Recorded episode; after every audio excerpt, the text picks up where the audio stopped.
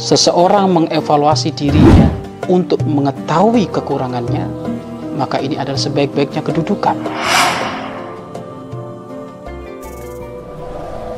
Ayo gabung program wakaf tanah dan bangunan Al-Bahjah Buyut. Hanya 200 ribu per meter. Bismillahirrahmanirrahim. Assalamualaikum warahmatullahi wabarakatuh. Alhamdulillah wassalatu wassalamu ala rasulillah habibina wa syafi'ina wa qurrati a'yunina wa maulana Muhammad sallallahu alaihi wasallam wa ala alihi wa ashabihi wa tabi'ina lahum bi ihsanin ila yaumiddin. Amma ba'd. Sahabat-sahabat fillah yang dimuliakan oleh Allah Subhanahu wa taala biasakanlah mempunyai rasa malu jika rasa malu hilang, maka sirnalah keindahan hidup di dunia dan di akhirat. Yang ada hanyalah keburukan, kehinaan, dan kehancuran hingga berujung kepada neraka Allah Subhanahu wa taala. Mulailah membiasakan punya malu kepada Allah Subhanahu wa taala membiasakan punya malu kepada sesama, sesama manusia dan membiasakan punya rasa malu kepada dirimu sendiri. Sahabat-sahabat fillah yang dimuliakan oleh Allah Subhanahu wa taala. Suatu ketika baginda agung Nabi Muhammad sallallahu alaihi wasallam beliau bersabda kepada para sahabat istahyu minallahi haqqal haya Wahai para sahabat, malulah engkau kepada Allah dengan sebenar-benarnya malu. Maka para sahabat kompak mengatakan, kami malu kepada Allah ya Rasulullah. Akan tetapi Rasul, Rasulullah Shallallahu Alaihi Wasallam menjawab, bukan itu yang aku maksud malu. Lalu apa ya Rasulullah? Yang aku maksud malu adalah siapa yang bisa menjaga apa yang ada di kepalanya, sekitar kepalanya, yakni mulut, mata, dan isi otaknya. Dan siapa yang bisa menjaga apa yang di antara pusarnya dan lututnya alias kemaluan, kemudian perut, maka itulah malu. kita kadang terperangkap antara gengsi dan malu sehingga tidak bisa membedakan antara gengsi dan malu.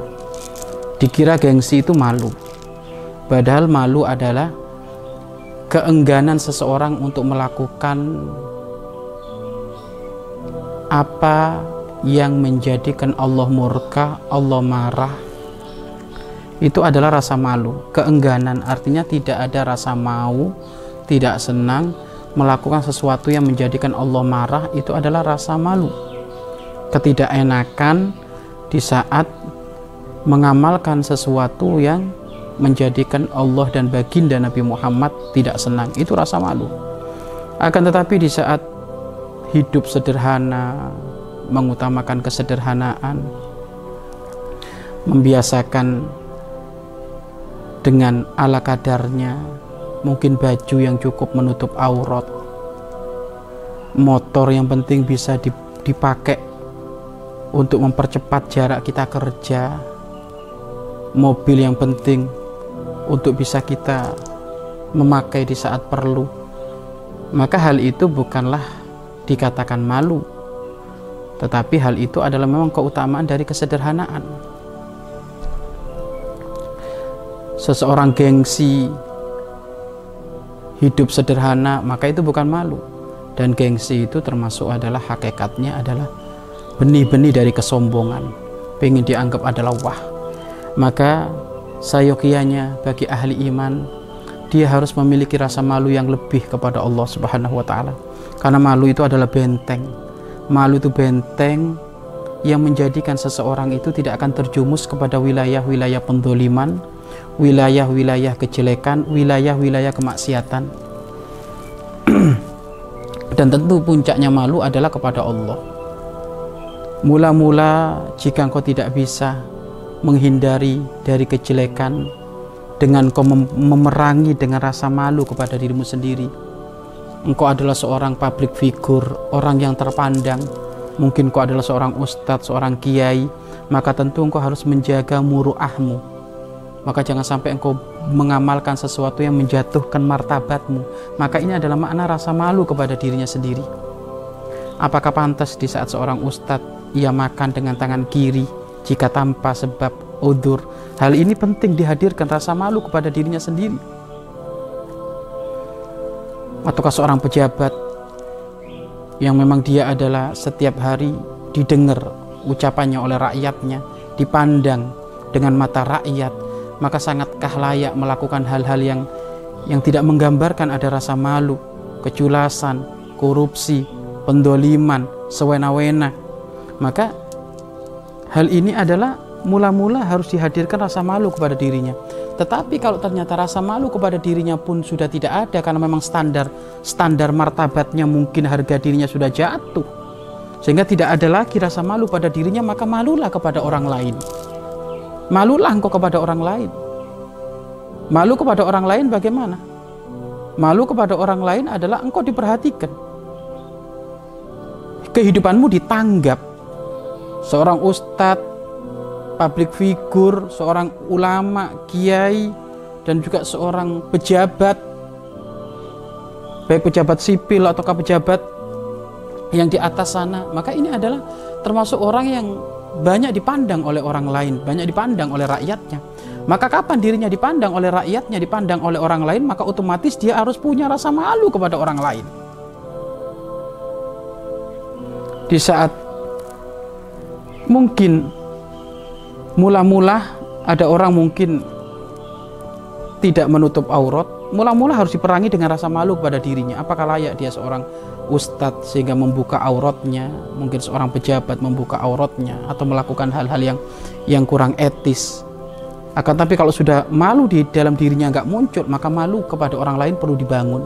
Karena itu juga menjadi rem ketidakadilan yang dilakukan oleh oleh orang-orang di atas, maka ini akan menjadikan sebab tercoreng itu namanya maka rasa malu pada orang lain ini penting. Lo kapan rasa malu kepada orang lain pun sudah tidak ada? Malu pada dirinya pun gak ada malu kepada orang lain pun gak ada maka malu kepada Allah. Zat yang menciptakan kita. Allah sudah memerintahkan ABC kebaikan ABC yang jelek ini maka mana rasa malumu kepada Allah? Kenapa engkau harus melanggar Kenapa harus sewena-wena? Lu kapan kalau sudah rasa malu pada dirinya nggak ada, rasa malu kepada orang lain nggak ada, rasa malu kepada Allah nggak ada, musibah. Isna masyikta, berbuatlah sesukamu. Kalau engkau nggak punya rasa malu, tapi ingat, ada tuntutan di hadapan Allah Subhanahu wa taala. Ucapan yang kamu ucapkan dengan kau menghadirkan tidak ada rasa malu di dalam kau mengucapkan itu. Sehingga engkau menganggap kebohongan adalah hal yang nyata Kejujur, kejujuran adalah hal yang yang hoak. Maka ketahuilah ucapanmu menggambarkan kau tidak punya rasa malu kepada Allah maka ketahuilah ucapanmu per kalimat akan dituntut oleh Allah Subhanahu wa taala. Kebijakanmu yang sewena-wena menggambarkan kau tidak punya rasa malu pada dirimu tidak punya rasa malu kepada orang lain tidak punya rasa malu kepada Allah Subhanahu wa taala maka setiap kebijakan akan dituntut oleh Allah. Fatwa-fatwamu fatwa-fatwamu hanya mungkin engkau diberi satu mobil, diberi duit sehingga engkau memberikan fatwa yang yang yang bukan semestinya. Hal yang haram tiba-tiba engkau katakan makruh. Hal yang haram tiba-tiba engkau katakan subhat. Hanya ada hal yang balik kepada kepentingan pribadi alias rasa malumu kepada dirimu sudah terjabut apalagi kepada orang lain dan apalagi kepada Allah Subhanahu wa taala maka ini semuanya ada tuntutan di hadapan Allah Subhanahu wa taala seseorang jika itu sudah tidak punya rasa malu maka akhlaknya, omongannya, kebijakannya ini adalah kebijakan ngaco. Kebijakan yang menghantarkan menunjukkan kepada dirinya bahwasanya dirinya memang tidak punya rasa malu alias tidak punya etika kepada Allah maka ketahuilah orang yang seperti itu akan masuk kepada wilayah kehinaan akan masuk kepada wilayah kehancuran dan puncaknya ia akan dimasukkan ke neraka Allah Subhanahu wa taala Tetapi kalau dia punya rasa malu yang sangat besar, mula-mula rasa malu kepada dirinya, ya Allah, masa aku ngelakuin kayak gini? Aku seorang ustadz, seorang kiai, seorang pejabat, seorang pembisnis, masa aku melakukan kayak gini, jual beli bohong? Maka kalau dia punya rasa rasa malu pada dirinya, ya ngerem dia, tidak akan tidak akan mampu melakukan itu. Nggak mau dia melakukan. Kenapa? Karena ini menjatuhkan martabat dirinya. Kapan seorang punya rasa malu kepada dirinya, rasa malu kepada orang lain, rasa malu kepada Allah, maka tutur katanya adalah tutur kata yang indah, adem, sejuk. Kebijakannya adalah kebijakan yang mendamaikan. Tidak menjadikan sontak kebijakannya reaktif di mana-mana, tidak. Karena dia punya rasa malu yang sangat kepada Allah Subhanahu wa taala. Dan gambaran seorang public figure, seorang panutan yang memiliki rasa malu yang sangat besar adalah baginda agung Nabi Muhammad SAW. Bagaimana perilaku beliau dengan rakyatnya, dengan umatnya beliau bijak. Bahkan beliau cenderung lebih memihak kepada orang-orang yang tidak mampu alias rakyat jelata. Beliau tidak pernah membeda-bedakan antara si kaya dan si miskin. Bahkan beliau memperhatikan orang-orang yang tidak mampu. Maka ini adalah karena rasa malu yang sangat di dalam hati beliau sehingga seorang pemimpin sehebat beliau tidak mau ada ada orang kelaparan, tidak mau ada orang kesakitan, tidak mau ada orang yang terdolimi sehingga akhlak beliau adalah akhlak yang mulia sahabat-sahabat fillah yang dimuliakan oleh Allah subhanahu wa ta'ala kita latih diri kita untuk memiliki rasa malu yang lebih karena rasa malu adalah benteng untuk kita tidak terjumus kepada wilayah yang haram tetapi kalau sudah tidak punya rasa malu, fasna masyita, berbuatlah sesukamu. Tapi ingat, Allah akan menuntutmu, Allah akan membalasmu. Ketahuilah, hukuman Allah akan menyertai orang-orang yang tidak punya rasa malu kepada Allah. Sehingga dia berbuat sewena-wena. Maka ayo kita takut, takut, takut. Maka malu jika kandas, maka dosa yang akan ia perbuat. Malu jika ada maka kebaikan akan nempel kepada dirinya. Sahabat-sahabat fillah yang dimuliakan oleh Allah Subhanahu wa taala. Mulai sekarang ayo kita belajar malu kepada diri sendiri. Belajar malu kepada orang lain dan puncaknya puncaknya belajar malu kepada Allah Subhanahu wa taala. Wallahu a'lam bissawab. Mari berinfak untuk operasional lembaga pengembangan dakwah Bahjah Buyut